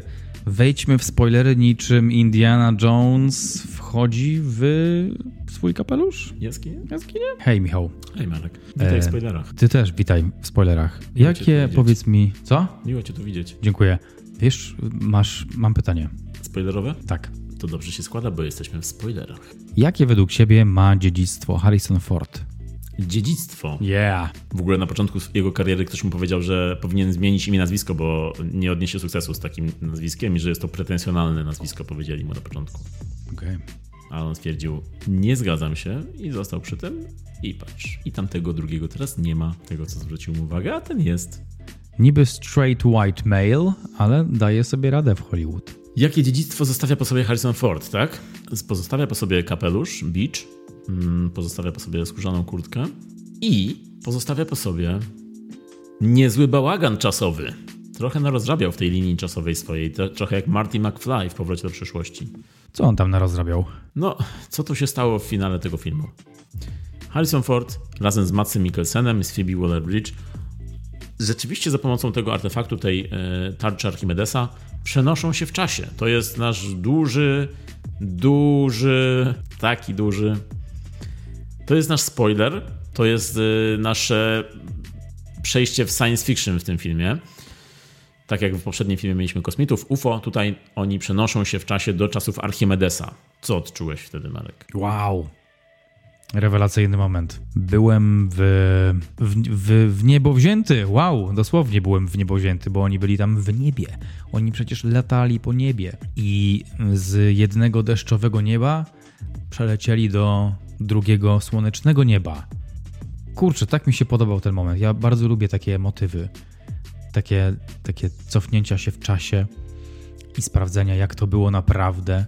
I rozumiem tę ciekawość Indiany Jonesa, który jest archeologiem, ale nigdy nie doświadczył tych rzeczy i nagle pojawia się w przeszłości, w okresie, który studiował lata i jest tam i doświadcza tego. I już nie musi sobie zadawać pytania, co by było gdyby, bo stoi przed nim Archimedes and they're like homies. Hey Arki. Oh, hi Ark. I pojawia się w trakcie tej wojny, wojny Rzym najeżdża, Rzym jest y, zły i e, oni Rzym wlatują... ma bardzo duże kły. oni wlatują, przelatują przez niebo niczym, jak oni ich nazwali, smok? Tak, jak smok. Ci Rzymianie myśleli, czy to smoki latają i e, próbowali przestrzelić te samoloty swoimi włóczniami z pewnym sukcesem. E, świetnie, to był taki świetny moment. W ogóle się tego nie spodziewałem. W ogóle nie pomyślałem, że oni będą gdzieś tam, że pokażą jakiegoś typa sprzed 2000 lat. I ta ich interakcja, w której właśnie Jones tłumaczy Archimedesowi, że oni są, że oni są 2000 lat później żyli i podróżowali w czasie i są i z tego ich miejsca, z tej ich, z tego ich królestwa malutkiego e, cywilizacja cała powstaje i super to był moment. Lubię takie rzeczy. To było na pewno takie zapętlenie właśnie to, że przyszłość jest przeszłością, bo okazuje się, że Archimedes ma zegarek Matsa Mikkelsena, co się okazuje w finale. W grobowcu, kiedy leży już, odnajdują go Archimedesa wcześniej, to okazuje się, że ma zegarek i są te śmigła samolotu na grobowcu i to później zatacza krąg tego, że właśnie Archimedes E, widział to jakby w swojej wow. przeszłości już ich, wow. czyli to wszystko zatacza krąg. Mm. Wow. Czyli powstaje pytanie, gdyby oni się nie pojawili, to czy Archimedes, czy historia byłaby taka sama? No właśnie, jest to takie powrotowo do przeszłościowe pytanie typowo, czyli czy on by wynalazł tą tarczę, gdyby ich tu nie było, bo on właśnie już widzi to, że wynalazł i już wtedy zyskuje motywację, że on to może zrobić, bo już to zrobił, a tak naprawdę gdyby tego nie zobaczył, to może by nie wynalazł tej tarczy. Więc tu jest taki paradoks czasowy następuje. A to jest prawdziwe w ogóle ten artefakt? Tak, był podobny mechanizm, e, podobny artefakt mm, datowany na 2000 lata wstecz, rzeczywiście, mm, ale nie wiem, jak, czy to jakoś się różni, czy, czy jest mm, jakieś podobieństwo. Na pewno nie przenosi w czasie, tak jak w tym filmie, chociaż kto to wie. No, jeśli chodzi o mnie i ten zabieg finałowy, jestem troszkę rozdarty, bo niby była to fajna scena, ale z drugiej strony troszkę mi coś tam nie, nie kliknęło, nie zagrało. Tutaj już w przeciwieństwie do czwartej części, ja się spodziewałem, że będzie jakieś e, sci-fi w finale, zwłaszcza, że dostajemy podczas filmu artefakt, który, mówią to wprost, że on ma przenosić w czasie ten artefakt, więc ja już czułem, że to w końcu nastąpi w tym filmie ale jest na pewno to w finale taki big swing, czyli albo wierzysz w to, albo nie, w to nie wierzysz. E, I ten, I ten finał jest duży. Być może to, że oni się przenoszą do takiej wielkiej bitwy i tam jest taka wielka bitewna scena wojenna, taka z tymi wszystkimi statkami, z, tym, z tą bitwą o obrężenie Syrakus, e, czyli przenoszą się do miasta Syrakuzy, gdzie Archimedes akurat jest. To było troszkę dla mnie właśnie to, że oni przypadkiem chcieli się przenieść do II wojny światowej i przypadkiem trafili akurat w czasy Archimedesa, który wynalazł tą, e, ten, ten artefakt, tą tarczę to było dla mnie takie trochę, o, troszkę za duży zbieg okoliczności, że chcieli się przenieść do czasu, do czasu II wojny, a przenieśli się właśnie w moment, kiedy Archimedes wynalazł tą tarczę. To troszkę było z, z, trudne dla mnie do uwierzenia. Ale z drugiej strony właśnie jest to trochę sci-fi, więc wiadomo, że trzeba zawiesić swoją niewiarę. Także nie jest tak, że mi się to nie podobało, ale do końca mi się nie podobało tak, jakbym chciał. Może. No pewnie przecież wszystko inne tutaj jest całkowicie autentyczne. To, że oni się przynieśli akurat do tego momentu, to jest a, największy fake. Po prostu odczułem to jako taki zabieg scenariuszowy bardziej niż coś, co rzeczywiście brzmi jak, jak coś, co pasuje do reszty filmu. Taki, taki sprytny zabieg scenarzysty po prostu to był dla mnie. Mm, mm, mm, mm. Dlatego może aż tak troszkę to sztucznie dla mnie zagrało, ale na pewno było to pasowało do postaci Indiany, no bo on tam ma ten dylemat, czy wracać, czy nie wracać, czy zostać w swojej ukochanej historii, czy wrócić do teraźniejszości. Co byś zrobił? Ja bym został, totalnie. On nie miał nikogo w teraźniejszości. Trochę uciekał od problemów, jak Michael Scott z The Office, jak uciekał na pociąg. Wskoczył do pociągu. Um, ale to by było dla niego niebo. i tyle rzeczy by nauczył tych, tych ludzi i bylibyśmy, mielibyśmy o wiele lepszą cywilizację teraz zaawansowaną. Nie wiadomo, nie wiadomo. Nie wiadomo, czy by tak było, ale y, kibicowałem mu, żeby został, bo rozumiem, rozumiem tęsknoty męskiej duszy i ten moment mi się podobał właśnie bardzo, bo to był moment, w którym oni się pojawili w tym miejscu, gdzie panowała wojna. Nie ta wojna, ale wtedy to działało dla mnie, bo wtedy Harrison Ford powiedział mu z takim śmiechem, że wybrałeś nie tą wojnę, że przenieśliśmy się trochę wcześniej i go wyśmiewał i dlatego mi się podobała ta scena. Bo tracił kontrolę Mats Mikkelsen, Schmidt, e, Jürgen von Jürgenstand. Nie tak. Rzeczywiście mm, e, to, że Mats Mikkelsen nie przewidział czegoś tutaj w finale, to to było fajne zagranie, że on był niby taki wilen, który wszystko wiedział, ale jednak Indiana go w pewien sposób przechytrzył, bo rozgryzł tę tajemnicę, zagadkę przed nim, jak już się przenosili. E, ale chciałem powiedzieć, chciałem tak, powiedzieć tak, że to tak. co, to, co ty powiedziałeś o tym, że chciałbyś zostać w tych czasach i że to byłoby e, no, ja bym nie chciał. Ja jemu kibicowałem, żeby on. Nie, no tak, tak, tak, ale że to byłoby dobre rozwiązanie dla niego, to jest to, mi się, to w ogóle to zakończenie, ten finał mi się kojarzył trochę z taką sytuacją, jak piszą w komentarze na YouTubie przy starych piosenkach i teledyskach, że wow, żałuję, że nie urodziłem się w tych czasach, kiedy te, ten zespół grał, albo te, te piosenki grali. Gdybym mógł, to bym się przeniósł w czasie do tych czasów. I to właśnie Indiana miał, był takim YouTuberem w tym momencie trochę, tak, takim, że hej, ja żałuję, że nie, nie urodziłem się w czasach Archimedesa. Nie, nie, nie byłem świadkiem tego wszystkiego. A potem był. A potem był. Także youtuberzy, wszyscy komentatorzy na YouTubie, macie szansę. Wszystko jest możliwe. Tarcza Archimedesa, pamiętajcie. No, ale na szczęście Indiana później wrócił i w finale dostajemy takie słodkie, urocze zakończenie, czyli pojednanie Indiany i Marion, której nie widzimy przez cały film, dopiero w finale pojawia się, e, bo słyszymy, że rozstali się przez śmierć syna czyli postać Shia LaBeoufa, została uśmiercona w tym filmie poza kadrem, bo dowiadujemy się, że poszedł na wojnę z własnej woli, wcielił się do wojska i poleciał do Wietnamu, gdzie zginął, żeby zdenerwować, żeby dopiec swojemu ojcu, czyli Indianie. Co jest taką wzruszającą, smutną historią. Mm, trochę dziwny zabieg jak na zakończenie losów takiej postaci, która miała być jedną z głównych postaci serii. No ale, ale to pewnie to dlatego, że się nie spodobał Shia LaBeouf w tej roli i stwierdzili, że nie ma co wracać do tego już. Więc po prostu skasowali, wymazali.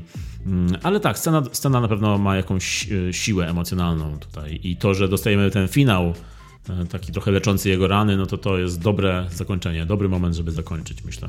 I to jest dobry moment, żeby zakończyć, ponieważ zbliżamy się do końca, więc jest to idealna pora na Podsumowanko. Artretyzm przeznaczenia. Harrison Ford. Piękna nazwa. Dziękuję Ci, Michał. Ja chyba, ja chyba szybko powiem, bo tych Jonesów było wiele i wydaje mi się, że oddaliśmy taki ogólny vibe, nasz, nasz, nasz stosunek do filmów z Indianą Jonesem.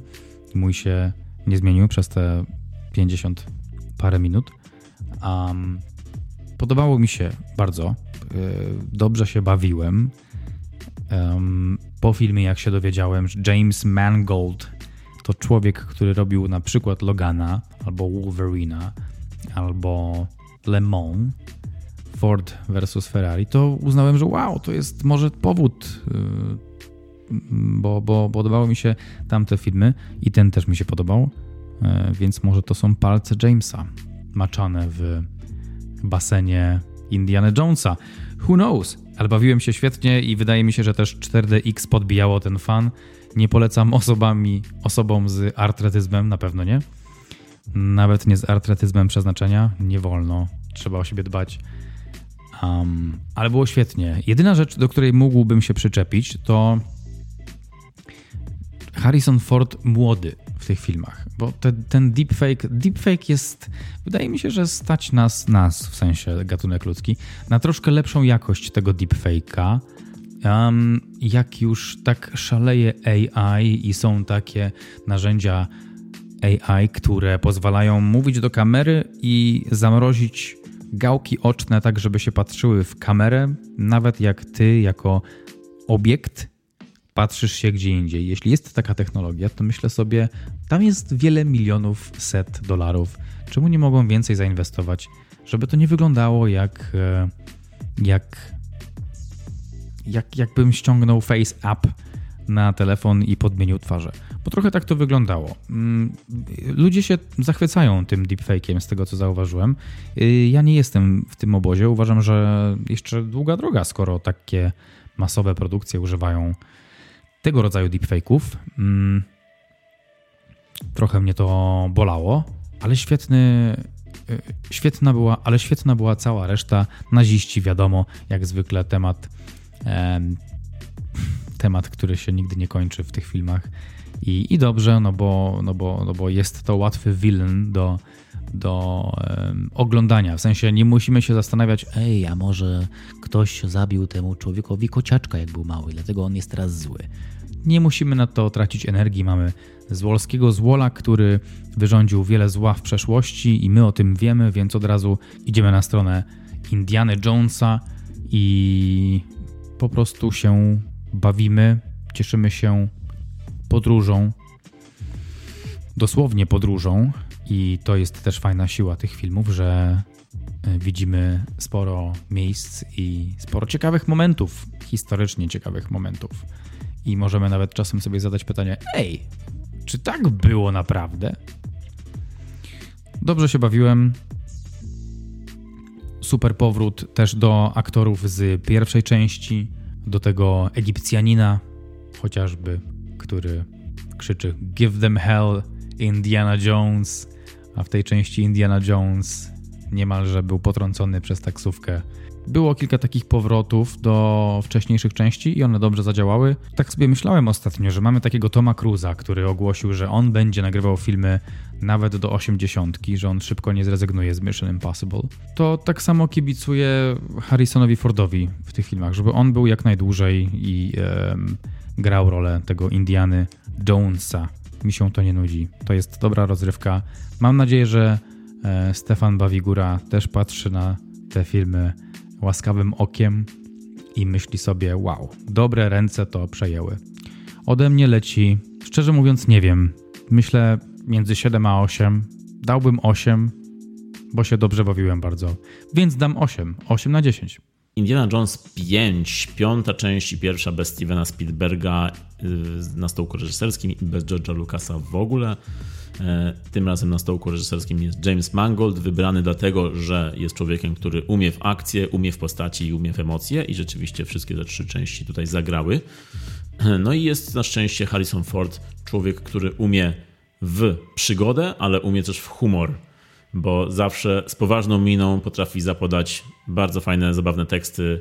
Y, potrafi być niemiły i oschły, ale w taki zabawny i uroczy sposób często. Sam Ford o tej serii mówił i nadal mówi, że to nie są filmy o archeologii, ale filmy o filmach, o tym, że filmy dają zabawę pewną i dają e, powód, żeby się rozerwać. I właśnie ta seria i ta część jest bardzo rozrywkowa. Dostarcza nam tego wszystkiego, czego chcemy w kinie rozrywkowym, popularnym. Może nie tego wszystkiego, co dostaliśmy w poprzednich częściach Indiana Jonesa, w tej głównej trylogii. Nie dosięga do, do tamtych klasycznych filmów, ale nadal jest przyzwoitą, porządną rozrywką z lepszymi i gorszymi momentami. Na szczęście Mangold y, nie jest na nie jest takim reżyserem, żeby stawiać na fanserwis jako główną atrakcję swojego filmu. Chociażby był pomysł, żeby w tej części wrócił Kehui Kwan, który w Świątyni Zagłady grał Short Rounda e, jako mały chłopiec wtedy jeszcze. Kwan teraz ma swój wielki comeback po filmie Wszystko Wszędzie Naraz i jest bardzo obecny w świecie popkultury i w świecie social mediów, bo on lubi sobie robić zdjęcia z gwiazdami i też z Indianą Jonesem i z Harrisonem Fordem i wszystkimi twórcami, z którymi był na premierze. I właśnie on był taki pomysł, żeby on wrócił w tej części jako takie cameo, ale Mangold zrezygnował z tego, bo wolał postawić na nową, młodą postać zamiast taniego fanserwisu po latach, co jest uważam dobrym, dobrą decyzją. Może ten młody chłopiec, który gra w tym filmie, takie trzecie skrzypce, on nie jest w ogóle pamiętli, on nie jest w ogóle pamiętny w żaden sposób, nie, nie jest postacią, którą zapamiętam i jest tylko takim pomocnikiem w niektórych scenach albo jest bardziej takim zabiegiem scenariuszowym, żeby scenariusz poszedł do przodu.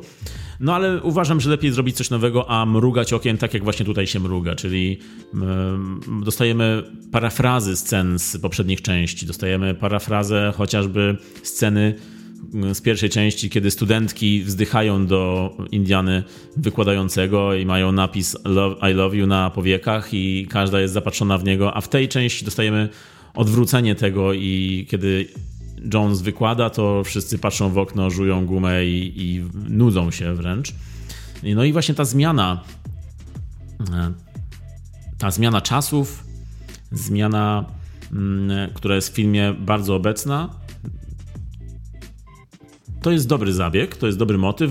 Ona wnosi nam dużo świeżości, dużo, dużo, dużo materiału do rozwoju postaci, do jakiejś. E, jesteśmy w roku 69, roku lądowania na Księżycu który jest przełomowy, już o tym wcześniej mówiliśmy, ale sam Harrison Ford, e, czytałem taki wywiad z nim, że on opowiadał co on robił w 69 roku. Jest to historia niezwykła, bo on mówi, że w tym roku on oglądał lądowanie na Księżycu w telewizji razem z, uwaga, Jacques'em Demy i Agnes Vardą.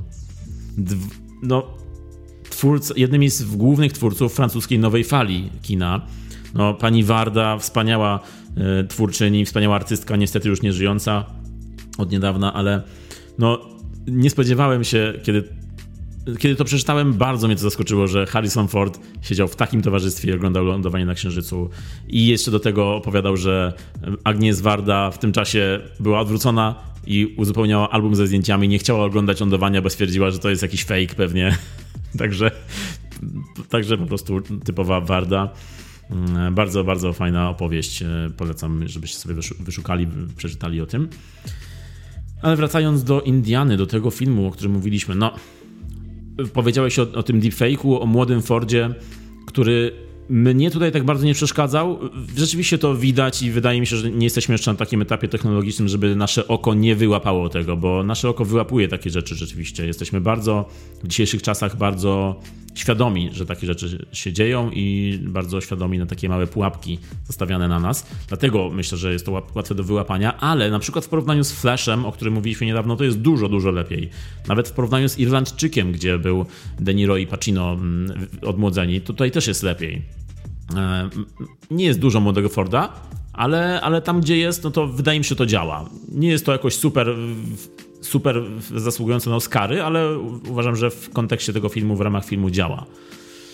Mm, no i fajnie było zobaczyć też y, o młodego Forda odtworzonego z tych archiwalnych materiałów, bo oni tutaj używali y, scen z starych części Indiana Jonesa, żeby odtworzyć tą twarz młodego Harrisona. No za to, za to, to, to co mi przeszkadzało, w tych początkowych scenach, to jest typowo filmowy zabieg casualowego stania na pociągu jadącym. Czyli bohaterowie biją się, walczą, biegną, idą po dachu pociągu pędzącego z wielką prędkością. Swoją drogą w kinie Mengolda, w jego filmografii jest to drugi przykład po filmie Wolverine, gdzie też była walka na dachu pociągu. I Wiem, że to jest bardzo filmowe, bardzo kinowe, ale bardzo jest też, też nieprzekonujące. No ale jeśli mówimy o akcji, w tym filmie jest dużo akcji, dużo pościgów, trzyma w napięciu. W trzecim akcie jest wreszcie archeologizowanie. E, finał, który wchodzi w rejony sci-fi, można zaakceptować, może też drażnić, ale na pewno nie jest to przykład kryształowej czaszki, który kompletnie e, odepchnął od siebie w czasie swojej premiery. Nie, myślę, że tutaj, tutaj raczej film, nawet jeśli by ten finał się komuś nie podobał, to nie przeważa reszty filmu, bo jest on godnym uzupełnieniem. Jest on może trochę za dużo, trochę jest tutaj w pewnym momencie myślisz sobie, że poszli za daleko, ale jednak w jakiś sposób dopełnia film. Także podsumowując, czysta przygodowa przyjemność dla fanów całej serii, ale nie tylko dla fanów, dla nowych e, widzów też. Ode mnie takie 7 na 10. Także dziękujemy Wam za słuchanie dzisiejszego odcinka. Zapraszamy do kolejnych i poprzednich odcinków PopToku. Zapraszamy na nasze sociale. Zachęcamy Was do subskrybowania, dodawania ocen, gwiazdek. To nas motywuje, to nam pomaga. A do Was mówili jak zwykle Michał Miller i Marek Szczepański. Do zobaczenia, usłyszenia w następnym. Cześć. I PopTokach.